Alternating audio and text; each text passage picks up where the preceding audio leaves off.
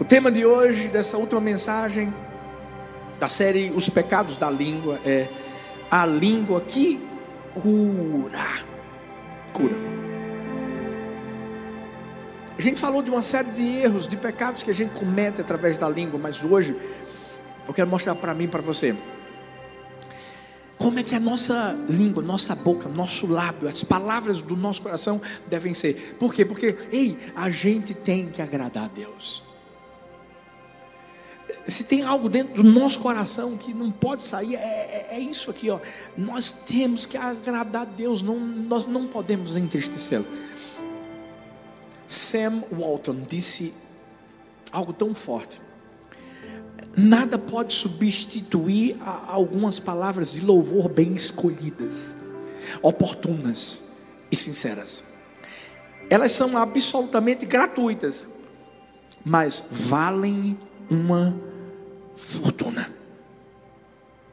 Por quê? Porque as pessoas, elas têm a capacidade de não permitir que suas próprias necessidades, que são legítimas, as impeçam de serem uma bênção para os outros que estão necessitados. O que eu quero dizer com isso? Que a gente tem que adquirir o hábito de amar pessoas. E esse hábito muitas vezes vai ser manifestado pelas palavras que nós lançamos sobre elas. Sabe, palavras de afirmação estão entre as palavras mais gentis que nós podemos pronunciar. E eu não sei. Essa pergunta é feita para mim e feita para você.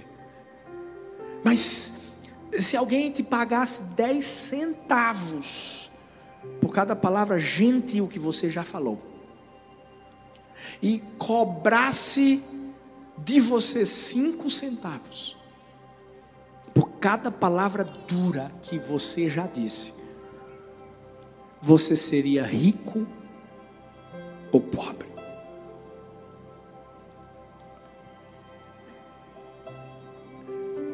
Há uma pergunta dentro do meu coração que eu faço para mim. As pessoas que ficam ao meu redor, quando elas saem da minha presença, elas saem melhor ou pior? Talvez você diga assim: mas como é que eu sei, pastor? Eu não conheço o coração da pessoa. Mas deixa eu te dizer uma coisa. Através da nossa conversa, do nosso bate-papo, daquilo que a gente expressa durante aquele momento de comunhão, e isso vai ser determinante para ou eu fazer alguém sair melhor ou fazer alguém sair pior. As nossas palavras, elas são algo que Deus nos deu, pertencem a nós. Deus não vai impedir eu e você de falarmos o que a gente quer falar, não. Vai lá para a Bíblia. Você vai ver que no momento em que Jesus estava sendo julgado, o que é que gritavam? Crucificam, crucificam.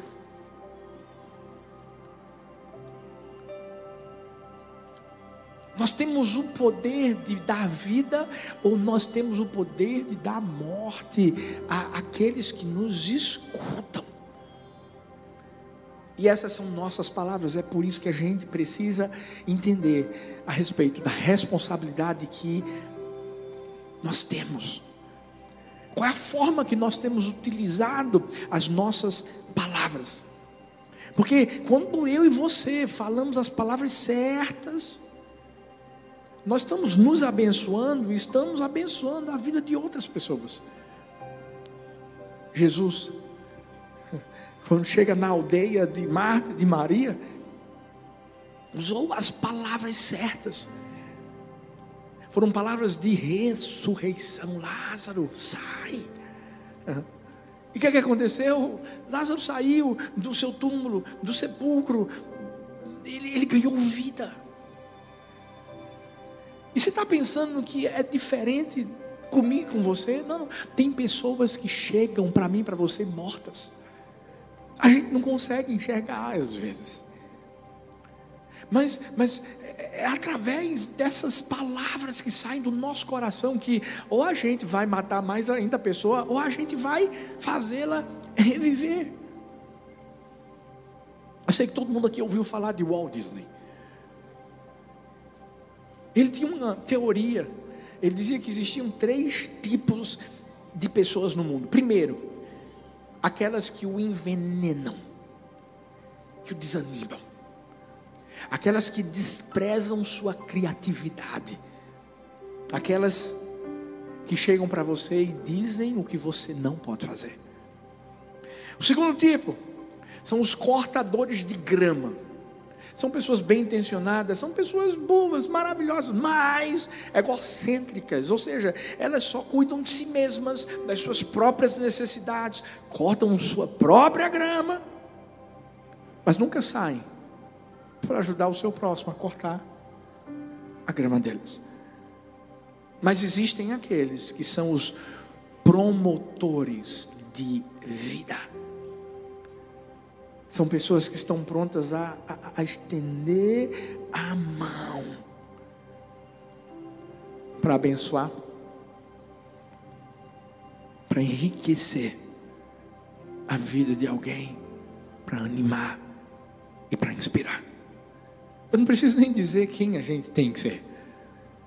É claro, óbvio que a gente precisa ser alguém que promove vida e ao mesmo tempo alguém que está cercado de pessoas assim, que não são tóxicas, que não são pessoas que quando você está perto delas, você já sente mal. Alguém aqui já conheceu ou ouviu falar sobre o vigilante ou vigilantes do peso? Você sabe como é que surgiu isso? Uma mulher que queria emagrecer, o nome dela é Jean Nidetch, dona de casa, não conseguia perder peso, precisava perder mais de 22 quilos, sabe o que ela fez? Convidou 6 amigas, e falou assim para elas: é o seguinte, vai ser uma ajudando a outra, vamos entrar na dieta, vamos ficar fiscalizando, a gente se pesa. E aí, gente, começou a ter reuniões dos vigilantes do peso, que foi fundado em 1963. Até hoje existe. E olha para isso. Existe mais de 1 milhão de membros que se reúnem em 24 países. Eu lembro dos vigilantes do peso, que minha mãe fazia esse negócio. Come tudo bem regradozinho. Alguém chegou para Jen e perguntou: qual é a razão desse sucesso? Qual é o segredo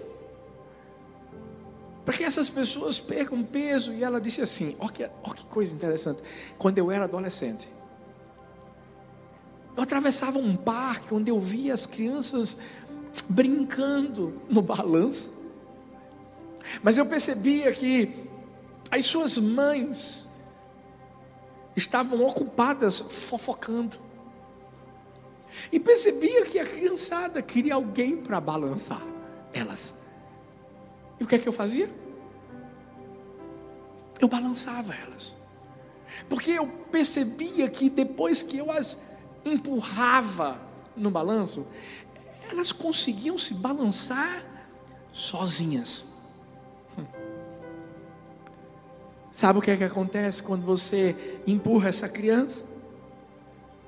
Daqui a pouco, ela sabe fazer o que tem que fazer. E ela disse assim: esse é o meu papel.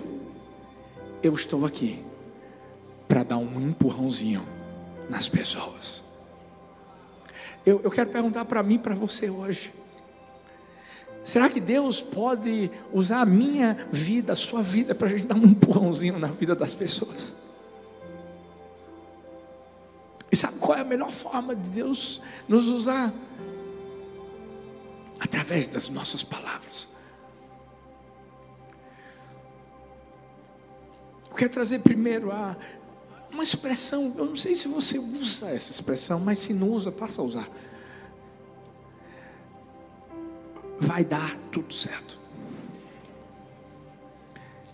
Olha para essa pessoa linda que está perto de você e diz assim: vai dar tudo certo. Fala para outra: vai dar tudo certo. Essa expressão é uma expressão de quê? De esperança, gente. Romanos 15:2 diz que cada um de nós adote a prática de agradar, de fazer feliz ao seu próximo, para o seu bem, para o seu verdadeiro bem-estar, a fim de edificá-lo, fortalecê-lo, levantá-lo espiritualmente. Eu tenho entendido que Deus, ele trabalha de uma forma que a gente não entende. Deus chama pessoas e coisas, Deus chama as coisas loucas do mundo, para envergonhar as sábias, para envergonhar as que são muito entendidas e que se acham muito inteligentes. Deus pega um pescador e mostra a ele que ele vai ser pescador de homens. E Deus pega um coletor de impostos, publicano, chamado Zaqueu, que já tinha roubado de um monte de gente, e diz assim: eu vou para a tua casa, Zaqueu, e eu vou fazer algo na sua vida. Deus pega um assassino de cristãos, o maior perseguidor da igreja, e diz assim: ei, eu vou fazer dele um instrumento poderoso nas minhas mãos. Mas como é que Deus fez isso? Através das palavras. Deus pega um cara que é medroso, que tinha medo de falar, Moisés, diz assim: você vai ser o cara que eu vou levantar para tirar o meu povo do Egito. O meu povo está há 430 anos, mas você. Deus pega um cara que pisava uva, escondido, com medo, Gideão, para dizer assim: ei, eu vou te levantar, Gideão. Você é um homem valoroso, forte. Por quê? Porque Deus é o Deus que traz palavras de esperança para a nossa vida. Lá em Jó 14:7, Deus disse que há esperança para uma árvore cortada. Talvez você seja essa árvore cortada. Deixa eu te dizer, a esperança para você, vai dar tudo certo. A Bíblia fala em Ezequiel 37:11 que Deus disse que há esperança até para um vale de ossos secos. Talvez é você, vale de ossos secos. Se prepara, porque esse vale vai ganhar vida hoje. Lá em Salmos 9:18, a Bíblia diz que Deus falou que há esperança para o pobre, para o necessitado. Em Jeremias 31:16-17, Deus disse que vai haver esperança para os que choram. Talvez você chegou aqui e você não conseguiu falar nada, você só chorou. Talvez não chorou do lado de fora, mas do lado de dentro. Só Deus sabe as lágrimas que você está derramando. Em Esdras 10:2, Deus disse que há esperança até para quem foi infiel. E talvez você errou. Uma pessoa, antes de eu entrar aqui, mandou uma mensagem para mim. Disse: pastor, eu fiz algo que eu prometi a Deus que eu não faria. E hoje eu não sei, pastor, se eu sou digna de ser perdoada. E eu falei: filha, só pede perdão. Só se arrependa. Porque há esperança para você. Nossa missão é usar a nossa língua para compartilhar palavras de esperança. Porque a gente não tem ideia do que uma palavra pode fazer na vida dessa pessoa. Ei, pode mudar a vida dela aqui e levá-la para a eternidade. Porque quer que eu te mostre e prove isso? Eu provo. Aquele ladrão do lado de Jesus, ele abriu o coração para Jesus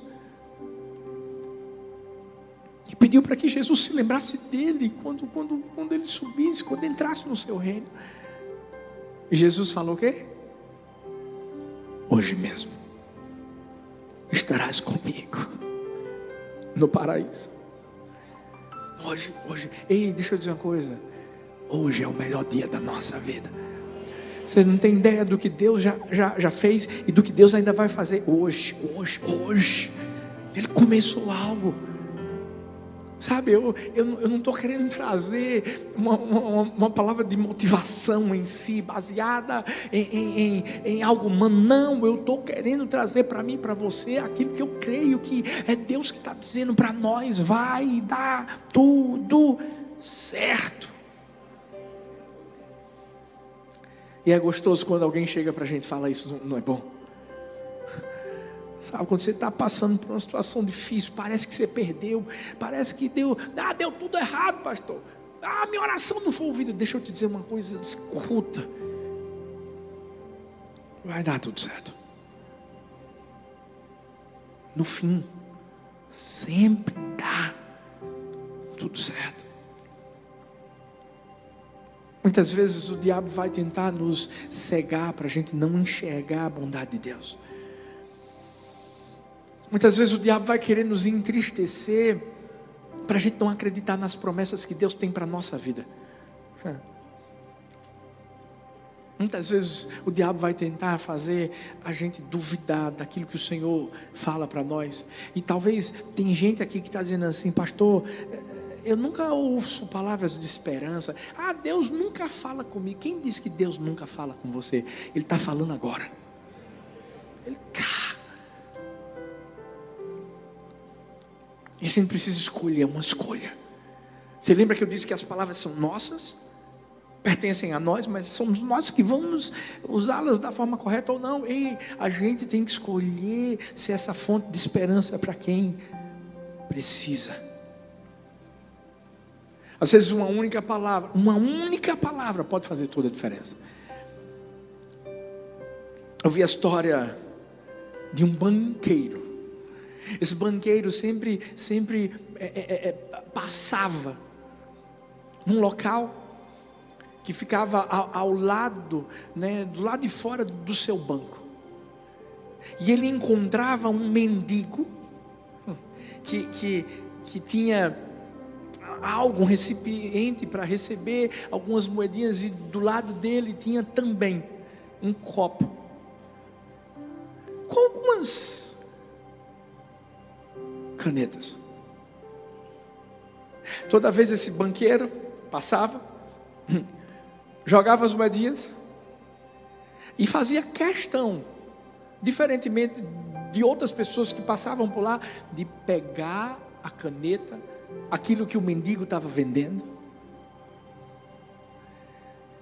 E ele dizia assim para o mendigo: você é um comerciante, e eu sempre espero receber uma boa mercadoria dos comerciantes com quem eu negocio. Toda vez que aquele banqueiro jogava aquela moeda, pegava a sua caneta, dizia isso para aquele mendigo. O tempo passou. E o banqueiro continuava a passar naquele local, do lado de fora, ali do lado do banco. Ele não conseguiu perceber que o mendigo não estava mais lá. Até que um dia ele foi num prédio público. E quando entrou lá, encontrou quem? O ex-mendigo. Mas o ex-mendigo agora era o quê? Um comerciante. Ele tinha aberto seu próprio negócio. Quando aquele ex-mendigo olhou para o banqueiro, ele disse assim: uau, Eu só estava esperando o dia em que o Senhor iria passar aqui para eu falar o quanto a minha vida mudou. Não pelos centavos que o Senhor colocava ali, não, mas por aquilo que eu sempre ouvia. O Senhor sempre me dizia: você é um comerciante, você é um comerciante, você é um comerciante. Que um dia eu passei a acreditar nisso, e hoje eu sou esse comerciante por causa da palavra que foi lançada pela sua boca.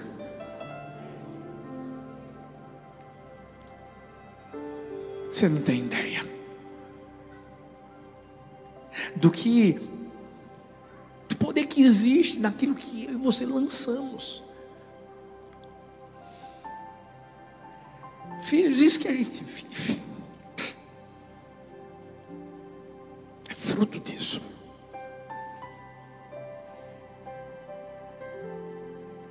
Eu recebi alguns pastores essa semana aqui. Um pastor de uma grande igreja lá no Belém do Pará, uma igreja de mais de 8.000 lugares, um negócio fantástico. Eu tive a honra de pregar lá. O outro pastor que o trouxe aqui começou a contar. Ele é de Recife, de Candeias, um pastorzão também, lá da Nazarene de Candeias, pastor Ricardo, amigão meu. Ele disse assim, a gente foi almoçar juntos, ele disse: eu lembro. Ele dizendo assim: de paulista para o mundo. O filho dele fez encontro com a gente. Ele lembra do templo pequenininho, do Alto Onção, de vários lugares por onde a gente passou. Mas ele disse assim: foi aquilo que foi declarado. Deixa eu falar uma coisa para você. O que a Igreja do Amor vive é muito pequeno ainda, diante da grandeza daquilo que Deus ainda vai fazer.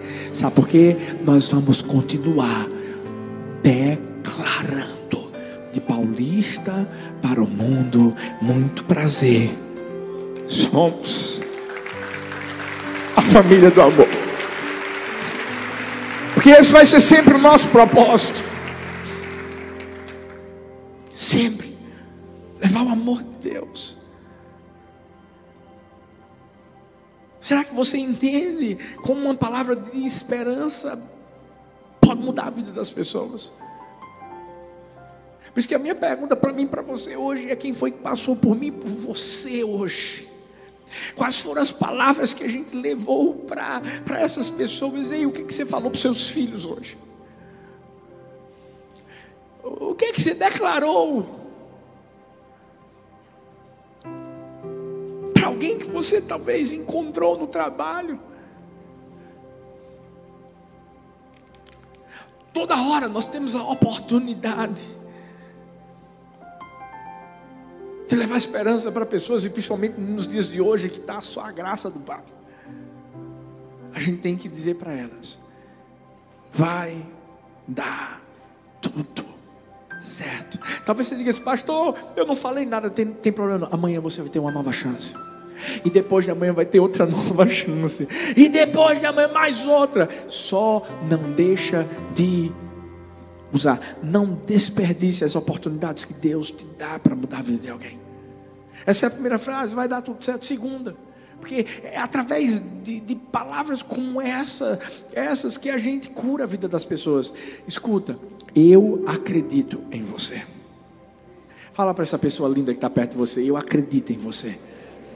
Fala para outra aí: eu acredito em você. Ei, nossas palavras têm que ser de esperança, mas também têm que ser de encorajamento.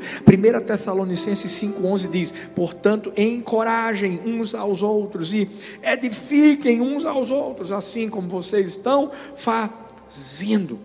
Essa palavra encorajar, no dicionário bíblico, é definida como exortar alguém a avançar, instigar ou confortar. Também significa estimular alguém a viver sua vida ao máximo. Fala sério, todo mundo aqui precisa de palavras de encorajamento. Porque existem momentos na nossa vida em que o desânimo vai tentar dominar o nosso coração. Por exemplo, há três momentos em que todo mundo precisa de encorajamento. Primeiro, é quando a gente enfrenta grandes desafios, grandes dificuldades. Seja ela qual for, financeira, familiar, doença, etc. Qualquer uma, perda de um ente querido, um filho que se desvia. Durante esses momentos, geralmente vem na nossa mente, na nossa cabeça, não vai dar certo, acabou. E é nesse instante que a gente precisa primeiro ouvir as palavras de Deus para a nossa vida, que vão nos encorajar, que vão nos levantar. E depois a gente precisa estar cercado de pessoas que vão fazer a mesma coisa. Porque eu vou te dizer, ficar cercado de pessoas que não te encorajam, te impedem de viver o sobrenatural. A Bíblia fala que Jesus ouviu um homem chamado Jairo chegando para ele, falando que sua filha estava doente, e tudo que Jairo queria era receber uma palavra de encorajamento, e foi o que ouviu de Jesus: eu vou para sua casa, eu vou curar sua filha, pode ficar tranquilo. Mas você deve saber a história, e a Bíblia fala que pessoas chegaram para ele para dizer o quê? Sua filha morreu, não precisa mais trazer, levar Jesus para casa não, morreu. E é nesse instante que Jesus mais uma vez traz uma palavra de encorajamento: não temas, crê somente.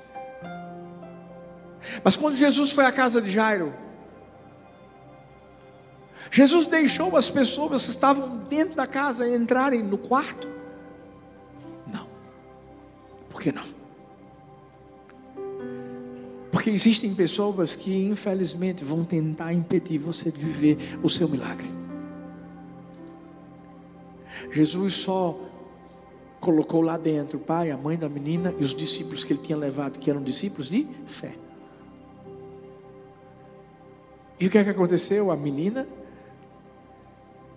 ganhou vida. Uma palavra de encorajamento durante uma crise vale mais do que meia hora de elogios depois da vitória. Venceu! Cara, que maravilha! É isso aí! Não.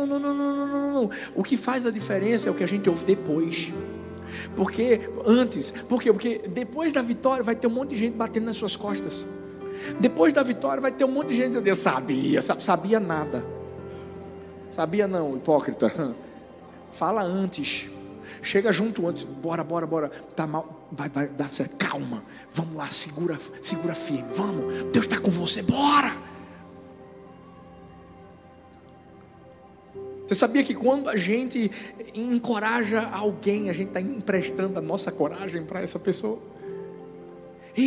Uma história verídica de um homem chamado Stonewall Jackson, se tornou um famosíssimo general da Confederação durante a Guerra Civil Norte-Americana. Ele era um aluno da escola militar lá em West Point, um cara top, brilhante, mas um dia, ele se deu mal lá, num treinamento militar. Ficou desanimado, marcou uma hora para conversar com o seu superior, chegou na frente do superior e disse assim: é o seguinte, estou desanimado, eu acho que meu lugar não é aqui, eu quero sair.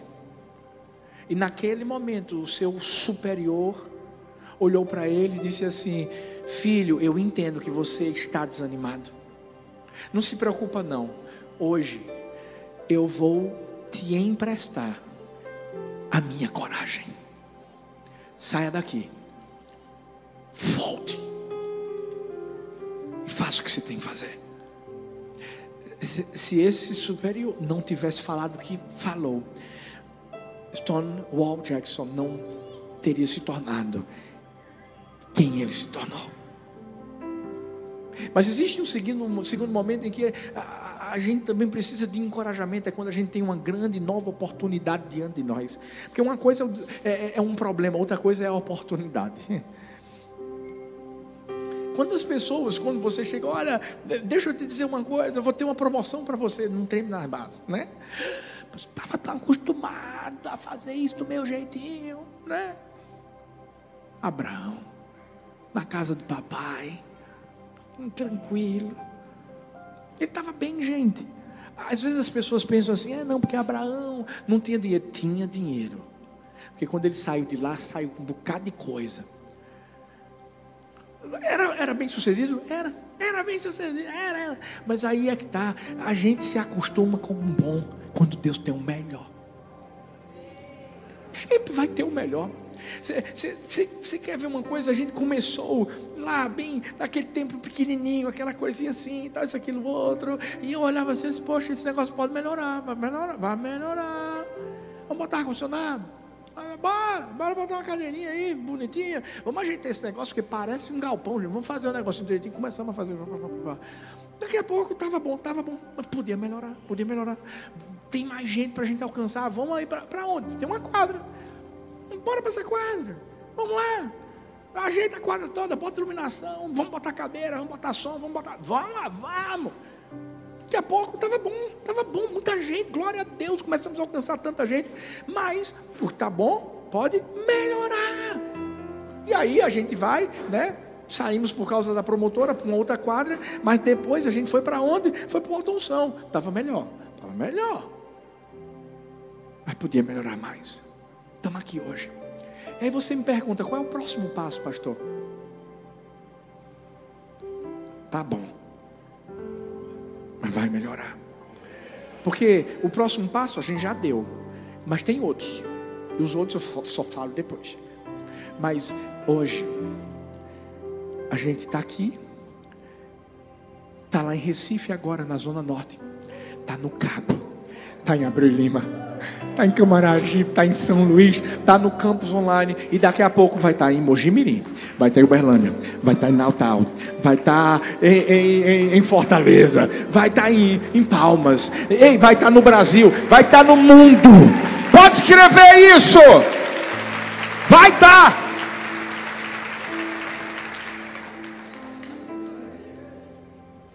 Às vezes a gente tem um grande desafio, uma oportunidade na vida, e a gente fica com medo. Não fica com medo, não.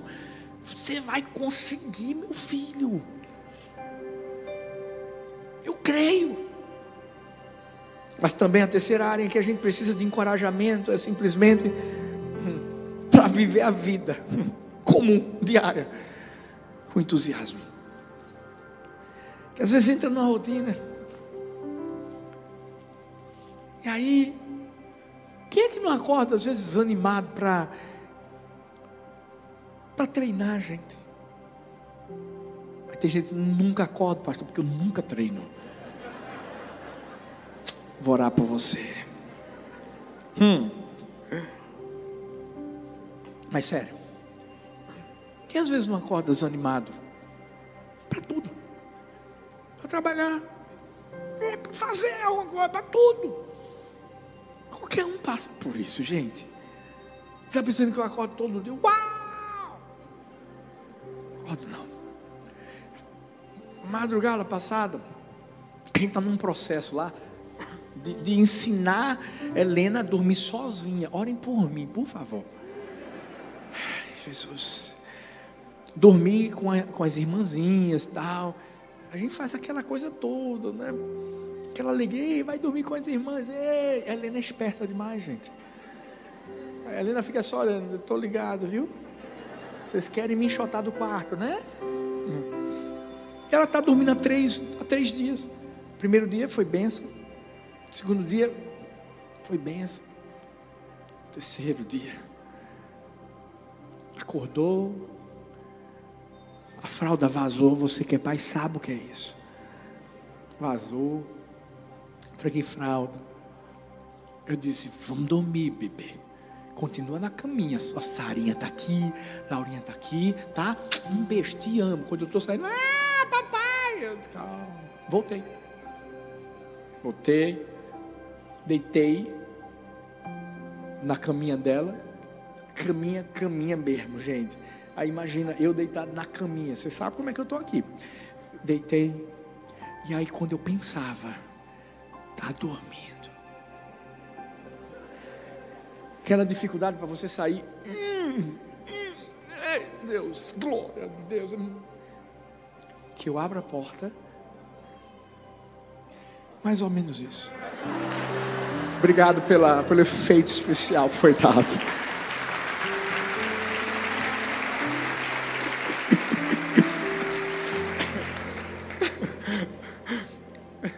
E aí, ela, papai. Tive que botar a bichinha no berço, porque eu já não aguentava mais, tal. Não dormi bem. Acordei, porque acordo cedo. Fui fazer meu devocional. Fui buscar Deus. Fui treinar, mas pense numa vontade maravilhosa. Mas eu aprendi uma coisa.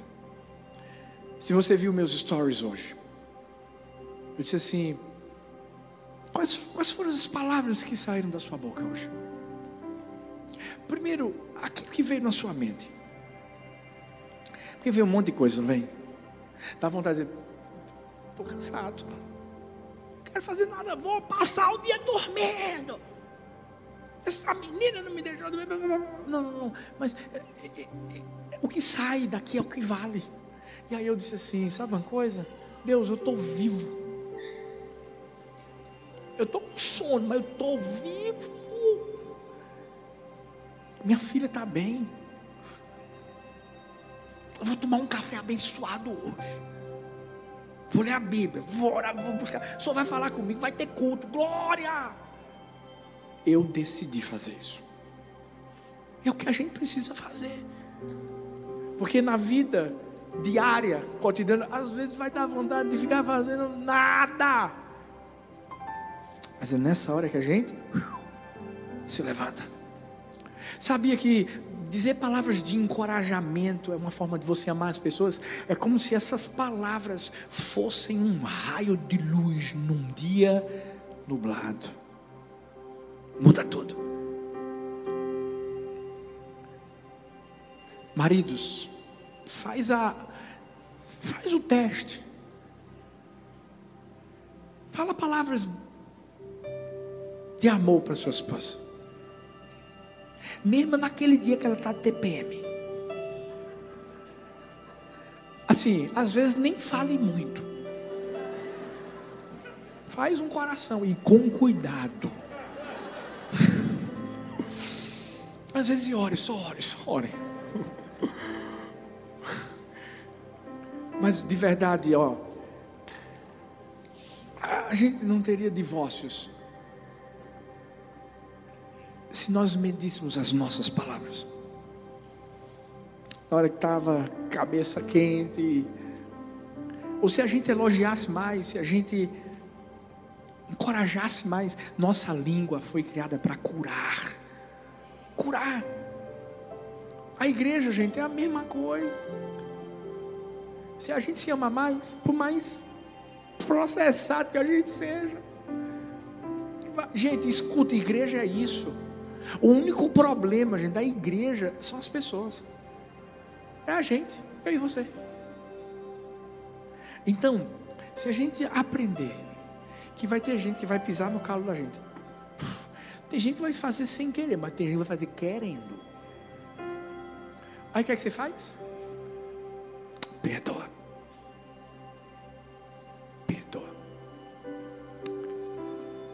Ame. Vai ter gente que vai querer ficar com você? Vai. Vai ter gente que vai dizer assim: bye, bye. Ame. Por que com Jesus não foi diferente? Se for para falar mal, que sejam eles, não nós. Vamos levar cura. Vamos levar amor. Olha aqui o que esse cara falou. William Arthur, que é Arthur em inglês, Ward, olha que nome fera. Olha o que ele falou: bajulimi. E talvez eu não acredite em você, Critique-me, talvez eu não goste de você. Ignore-me e talvez eu nunca perdoe você. Encoraje-me e eu nunca me esquecerei de você. Nunca. Porque é isso que acontece. Palavras de encorajamento edificam, fortalecem as pessoas, ajudam as pessoas a não desistirem dos seus sonhos. Por isso que eu falei do filme Turbo. Assista o filme Turbo. Filme de criança. Eu só assisto filme de criança, gente, porque vocês entendem, né? Netflix. O filme fala de um caramujozinho, gente, que sonhava em correr as 500 milhas de Indianápolis. O que ele ouviu de palavras de desistência, de abandono. Mas engraçado, ele não se agarrou a essas palavras, ele se agarrou a palavras que faziam ele acreditar mais e mais no seu sonho. E uma das frases que eu ouvi, que eu achei interessante, é que nenhum sonho é grande demais, porque nenhum sonhador é pequeno demais. Engraçado, porque por um momento seu irmão não acreditava no que ele podia viver. Pessoas estranhas diziam: vai, vai, Turbo. Seu irmão: não. Até que a ficha cai para o irmão quando está lá. Não vou contar o fim do filme, mas acontece algo massa. E eu sei que o seu irmão estava lá para dizer: vai, Turbo, você vai conseguir, vai dar tudo certo, vai, eu acredito em você, com certeza. Último lugar, fique em pé, por favor. Conta comigo. Fala para essa pessoa que está perto de você, diz assim: conta comigo. Fala para outra assim: conta comigo. Porque essa palavra, conta comigo, é uma palavra de amizade, é uma palavra de lealdade, é uma palavra de comprometimento. Provérbios 26 diz: muitos se dizem amigos leais, mas um homem fiel, quem poderá achar? E a nossa lealdade traz cura para a vida das pessoas. Quando eu digo assim: conta comigo, mas de verdade, eu estou demonstrando minha lealdade. Essa palavra tem origem no termo legalis, latim. Remete ao conceito de lei. Inicialmente essa palavra ela designava alguém em que era possível confiar, uma pessoa que cumpria suas obrigações legais, que não falhava com seus compromissos. Uma pessoa responsável, honesta, reta, que honrava, decente. Por quê? Porque uma pessoa leal é alguém que é fiel, que é dedicado, que cumpre as promessas. A pergunta que eu faço para mim e para você hoje é: quem nós temos sido? Primeiro, diante de Deus. Será que a gente pode dizer para Ele: conta comigo? Depois, para a nossa casa, para a família, para a esposa, para o esposo, para os filhos, para os pais: conta comigo. Mas depois também no local onde você trabalha, mas também na igreja, Será que nós somos aqueles que ficam quando ninguém mais fica? Será? Será que somos aqueles que liberam palavras de vida enquanto todos proferem palavras de morte? Essa lealdade é um dos atributos de Deus, e isso Ele quer imprimir no nosso coração. Sabe por quê? Porque quem não é leal tem a mesma essência do diabo, a mesma. Porque o diabo, quando saiu do céu, foi um ato de deslealdade. Mas mesmo quando nós somos infiéis, Deus permanece fiel. Por isso que a Bíblia fala em Salmo 137 que o amor de Deus é leal, que Ele age fielmente sempre em todas as coisas. Eu sei que no mundo em que a gente vive é difícil de a gente encontrar pessoas leais, muito. Mas eu quero te dizer uma coisa: nós vamos ser a diferença. A gente está vivendo uma época de fim dos tempos, Jesus está voltando. Em outras palavras, é uma época em que Deus está dizendo assim: quem vai ficar comigo? Quem vai? Existem muitas pessoas hoje que têm vivido a sua própria liberdade, o seu amor próprio, mas na verdade isso é o orgulho. Hoje em dia tem muita gente que se vende por tão pouco. Tem gente que se vende por cargo, por dinheiro, por fama, por status. Pessoas têm colocado posições sociais acima de valores, acima de princípios. E elas não entendem que essas posições são passageiras. Elas trocam o que é passageiro por algo que é eterno. Mas o que é que eu e você temos que fazer? Olha o que Provérbios 21:21 diz: quem segue a justiça e a lealdade encontra vida, justiça e honra. Essa é a recompensa de quem é leal, é a recompensa de quem diz assim: conta comigo. Agora, qual é o oposto disso aqui? Morte, injustiça e desonra. Esse é o tesouro dos desleais. Qual é o tesouro que eu e você queremos receber? Certa vez eu ouvi: prefiro a tristeza de ter agido com lealdade, que a alegria de cultivar o engano. Prefira ser infeliz sendo leal, verdadeiro, a viver feliz sabendo que você deixou um princípio de lado.